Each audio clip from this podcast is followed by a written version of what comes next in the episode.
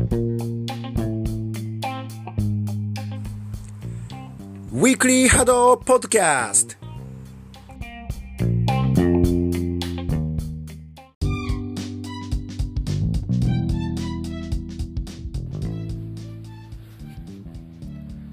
誰もが気軽に波動に親しめて手軽に情報を振り返れる番組、ウィークリー波動ポッドキャスト。どうも、暫定パーソナリティの岸本です。いや、ついにね、もう今週ですよ、波動ジャパンカップ。今ね、撮ってるのがこれ15日から16日に変わるぐらいなんで、あと4日か3日っていうところなんですけど、楽しみですね。ちょっとワクワクしています。プレイする側もだと思いますし、見る人もワクワクしてるんじゃないでしょうか。で、先週末はルーキーズカップがね、土曜日に開催されたんですけど、その前にいくつかのトピックをお届けしたいと思います。まずは福田社長、34歳になる。波動のね、開発運営をしているメリープの福田社長が誕生日を迎えまして、34歳になりました。これね、このためだけにだと思うんですけど、いろんなところでね、カメラを回して動画を作っていて、それがね、とてもいい表情をしてるんですよ。いい表情をしているし、良い動きをしてるんですね。で、なんかポテトチップスのね、服を着ているんですけど、これね、作ったのかなと思ったら、インスタのね、ストーリーを見る限り買ったみたいですね。どっかでネットかなんかで売ってんですかね。買ったみたいで、それがね、すごい目立つんですよ。で、なんかこの福田さんの、この誕生日の動画もだし、インスタのストーリーとかに上げている他の動画もそうなんですけど、ちょいちょいね、カメラがズームになったり動いたりするんで、誰が撮ってんのかなと思ったら、奥さんが撮ってんのかなとか思ってるんですけど、どうなんでしょうね。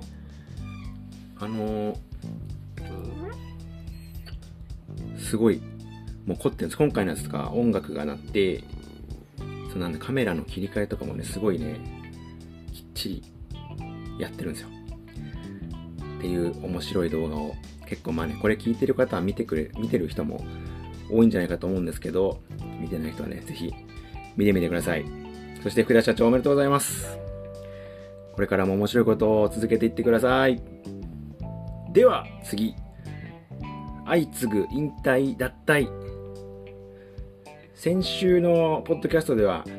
森蔵選手がね、アドバンスカップでランキングが上がって、そこが引退の試合になったっていうので、森蔵バイバイトーナメントを開催するますっていう話をちょっとしたんですけど、このやっぱシーズンの変わり目で、人によってはもう大会が終わってるっていう状況なので、この引退したり脱退したりっていう人がいるんですよね。例えばオーディナルの安明さんとひろき選手も今脱退していますし、アレップのライト選手も脱退して、でメッスはグッディ選手と中地選手が脱退していて、でアークエースのロゼ選手もジャパン終わりで脱退ということで、シーズンね、このシーズン変わり目で、そういう時期だなっていう感じであるんですけど、寂しいですね。波動の場合には、現時点でこれだけで稼げるわけではないっていうのと、あとできる場所が限られてるっていうのがあるんで、例えば仕事しながらやってる人とか、学校に通って学校に通ったりとか、仕事にするために何かを頑張りながらっていう人がまずそもそも多くて、でその波動以外のことの環境が変わったりすると、それでね、できなくなってしまうっていうことが結構多いと思うので、今回この引退だったりしたりする選手たちが完全にそれかどうかっていうのはね、ちょっと僕には分からないところではあるんですけど、すごい身近な、波動にとっては身近な話ですよね。だから寂しいんだけれども、その別のことも応援したいと思ってますし、でまたこれね、選手じゃない人で波動に詳しい人が増えるっていうのは、それはそれでとってもいいことだと思うんですね。例えばサッカーとか野球だったら、見てる人ってのはもう大体選手じゃないわけで、しかもプレイヤー人口、プレー人口みたいなのも基本的にはもうプロの選手じゃないわけですよ。草野球をやっていたりとか、たまに友人と遊びでやったりみたいな人がほとんどのその選手人口なわけなので、こうやって大会にどんどん出てくる選手以外で波動を知ってる人が増えるっていうのは、それはそれで僕はとてもいいことなんじゃないかなと思ってるので、こうやってね、引退脱退したりする選手が、まあこのまんま波動を見てくれたり、たまに遊びに来てくれたりするようできるような雰囲気を作っていくことがすごくいいんじゃないかなと思っています。でもちろんね、なんか波動をまたできるようになったら戻ってきてくれるっていうのもとても、いいことだと思うので、それがね、戻れるような環境があったらいいなと思っています。でね、ボゼ選手、脱退、まあ、一区切りっていう表現なので、まあ、引退というふうに言ってなかったんですけど、まあでも、チームからは、ジャパンオンで脱退するっていうことなんで、そのジャパンがね、どんな風になるのかっていうのを、結構、まあ、プレーする側も、まあ、その気持ちの張り方とかあるかもしれないですけど、まあでもそれはね、あんまプレッシャーに感じすぎてもいけないことだと思うんで、見る側としてはでも、そこをね、意識すると、とても盛り上がるんじゃないかなと思っています。本人がね、そんなこと意識してるかどうかわかんないですが、今、唯一、グランドスラム連覇がかかっている選手なんですね、ボゼ選手は。昨年の2019年のワールドカップで和心で優勝して、今年の春夏はグランドスラムがなかったので、ここでね、ジャパンカップっていうのは、昨年のワールドカップの次のグランドスラム大会ってことになるんで、唯一今連覇がかかっていて、さらに、まあ、今年はワールドカップっていう大会ではないんですけど、とはいえ、まあ、それに当たる1年の総決算の大会がこの12月19日のジャパンカップなので、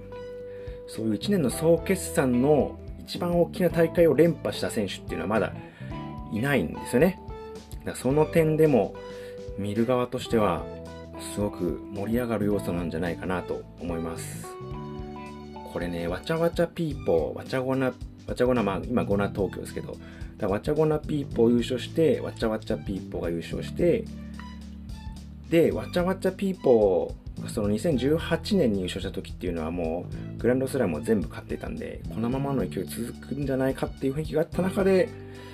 ボゼ選手が所属していた和心がね、ワールドカップに優勝したっていう流れで、まだこの年末の一大イベントを連覇した選手というのはいないので、ここでボゼ選手がそれをするのかっていうのは、アークエース、そしてボゼ選手を応援する方にとっては、そのプレッシャーを感じながら観戦して、すごい気持ちが盛り上がるチャンスなんじゃないかなと思いますので、そこでね、もう見る側もプレッシャーを浴びながら、ぜひ盛り上がって見ていただけたらなと思います。はい、ではそのところで次なんですけども、次はね、いきます。大会結果、先日の12月12日の土曜日に開催されたルーキーズカップでは、まず結果からいくと、優勝フォックスビール、準優勝フォルトゥーナ、3位が美女と野獣ということで、アドバンスやね、マスターズ相手でも力を見せ始めているフォックスが、さすがにここは勝ち切ったわけなんですけれども、唯一の名古屋勢フォルトゥーナがなんと準優勝しました。いや、こう名古屋勢、そんなにまあ選手がたくさんいるわけでもなく、あんまりこうチーム練習ができないというふうに聞いている中で準優勝してきたっていうのはすごくて、しかもシールドプレーをしていたんで、まあシールドプレーって結構なんだろうな、まあ個人力が生きるっていうところもあるんですけど、やっぱりこうなんだ、普通に避けて打って避けて打ってを3人ともするのと比べると、やっぱりある程度こうチームで動いた方がいいだろうなっていうところあるんで、その中で準優勝したっていうのはとてもすごいんじゃないかなと思います。やっぱりシールド張り合った時の立ち回りっていうのは、どうしてもチームでやってるかどうかって差が出るところだと思うんで、例えばシールド張った人がシールドを割るのと、逆サイドに攻撃的な球を打っていくのと、どっちを選択するかみたいなところが差が出てたと思うので、ここでフォックスビールに決勝でね、敗れてしまったんじゃないかなっていう感じはあったと思うんですけど、個人力ではね、負けてなかったというふうに見えたんですよね。ツイッターの流れてた試合を見ると、特にズッキー選手はね、多分ねアドバンスとかでも通用するんじゃないかなっていうプレーをしていて、いやまたぜひ大会に出てほしいなと思っています。しかもあれですよね、予選ではフォックスビールに勝ってるんですよね。だからいや全然通用するんだと思うんですよね。だからね、この新栄のコートが12月末でなくなってしまうっていうのはとっても残念ですし、まあ、どうにか練習できる環境がね来年初めとかにできてほしいというのもあるし、まあ、コートができないならどうにか、ね、気軽に遠征できるような策があったらいいななんていや思うんですけど、いやまあそこねどうなるか分かんないけども、フォルトゥーナ含めこの東京以外の選手に限らず波動を体験してくる人が続けられるような環境やなんかほぼ策があったらいいなと思っております。でフォルトゥーナもねもちろん楽しみなんですけど、優勝したフォックスビールは今シーズンのマスターズでも、マスターズで予選を通過したわけではないとはいえかなり惜しい試合をしていて期待されると思いますし、今回のこのルーキーズで USA もね2チーム出していて、片方が予選を5勝1敗で通過していて、で先日ガチハードで僕一緒にそのプレーさせてもらったんですけど、多分ねこの予選の5勝1敗っていうのは全然まぐれじゃなさそうだなっていう感じの動きだったので、おそらく来シーズンもねルーキーズ隊からアドバンスに行って、まあ、そこからまたマスターズに行ってとか活躍するチームはどんどん出てきそうだなというふうに思っております。はい、以上が大会結果だったんですけど、今回はね最後にねおまけとしまして、一個話したいことっていうかねあるんですけど、この間の先週先々週こう波動アドベントカレンダーの話をしてるじゃないですか。でその中でアマデウスのジョージ選手がいろんなチームや選手を漫画とかアニメに例えて紹介してくれてるっていう記事があって、それはねいろんな例え話があって面白いなっていう記事だったんですけど、せっかくそれがあったんでこのポッドキャストでもなんかそういうのやりたいなと思って、せっかく音声なんでこれをやりたいなと思って、広報か、まあね、打つ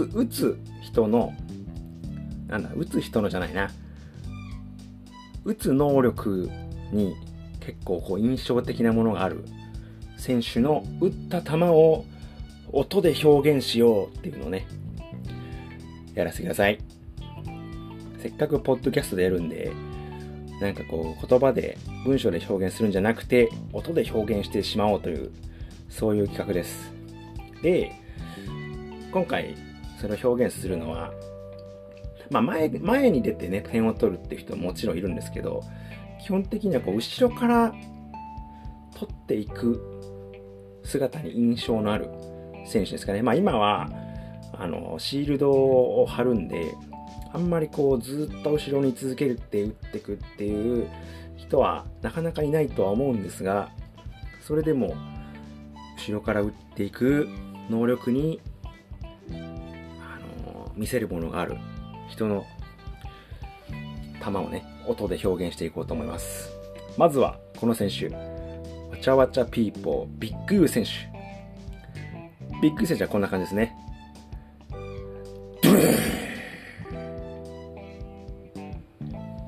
どうですか？いやこれは結構共感してくる人はいるんじゃないかと思うんですよね。なんかビッグユー選手はなんかね太いんですよ。球が太くて一直線に飛んでくる感じ。スケールはね 4-3-2-1 なんで、まあ、結構他にも使ってる人はたくさんいるステータスなんですけど、なんかね太く見えるんですね。実際にはそんなことないのに幅がある球がもうなんだろうな、残像を残すように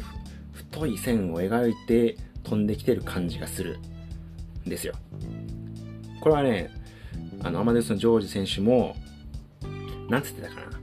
っと具体的な言葉の表現忘れちゃったんですけど、同じような感じで表現してて僕はすごい共感したんで、まずこのビッグ選手をね1人目に持ってきました。では続きまして、至高高潔アヒル組レインビー選手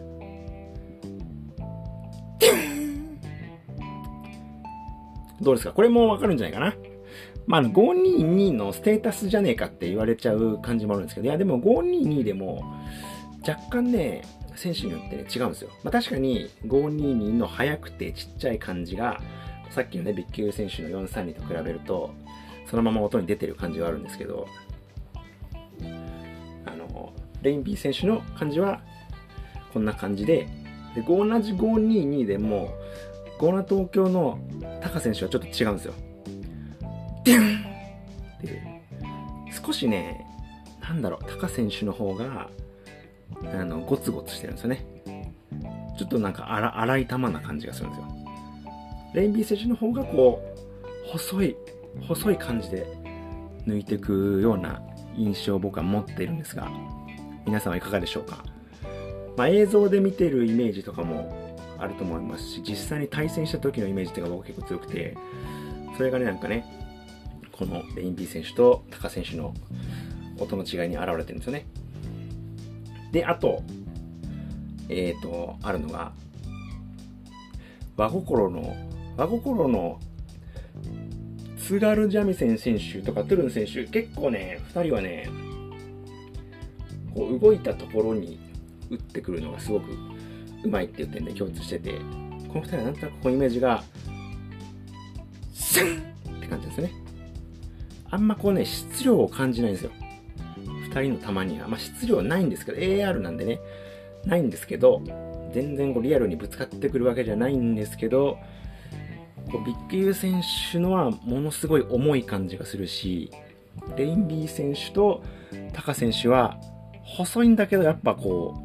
うなんだろう、貫かれてる感じがするんですよね。ところがね、和心のこの津軽選手とトゥルン選手は、なんていうんですかね、もう、まあ、さっきの音と違うけど、ほえんって感じでいつの間にか当たってるみたいなところがあるんですよね。これはイクサアナチの大地選手も同じような感じで、イクサアナチの大地選手のはもっとね、いつの間にか当たってる感じがするんですよ。これね、どんな感じだろうな。大地選手の音はプシッって感じですかね。もう気づかれたら殴られてるみたいな感じ。ちょっと今のはちょっとなんかあれかな、なんか一見今の音は軽い感じがしたんですけど、いや、そういうことじゃない。気づかれたらもう頬をはたかれてるみたいな感じでやられたり削られたりしてるんで、それを今ちょっと音で表現してみたんですけど、どうでしょうか？あとはあれですね、他のもうちょっと違う感じのタイプで言うと、アークエスのコウキ選手、トゥントゥンって感じですね。今のは423を使ってる時ですね。234とはまた全然違うんだけど、423を使ってる時の配球、2球とかの配球もそうだし、見てないところを抜いてくる感じがねを今の音で表現してみたんですけど、コーキー選手のはね、まさに打つのがうまいっていう感じのプレーですね。似てるプレイヤーで言うと、多分ミスタのチョコ選手も同じような感性を持ってるんじゃないかなっていうふうに僕は思ってて、音で表現するとね、同じような感じですね。はい、どうでしたか？こんな感じで。皆さんも共感してくれるような音はあったでしょうか？ちょっとね、違いがわからねえというか、いや、そもそもそれステータスの差じゃねえかって思われてしまうところもあったと思うんですけれども、楽しんでいただけていたら幸いです。では、今日はこんなところで終わりにしたいと思います。最後までご視聴ありがとうございました。そしてジャパンカップ、みんなで盛り上がっていきましょう。バイバイ。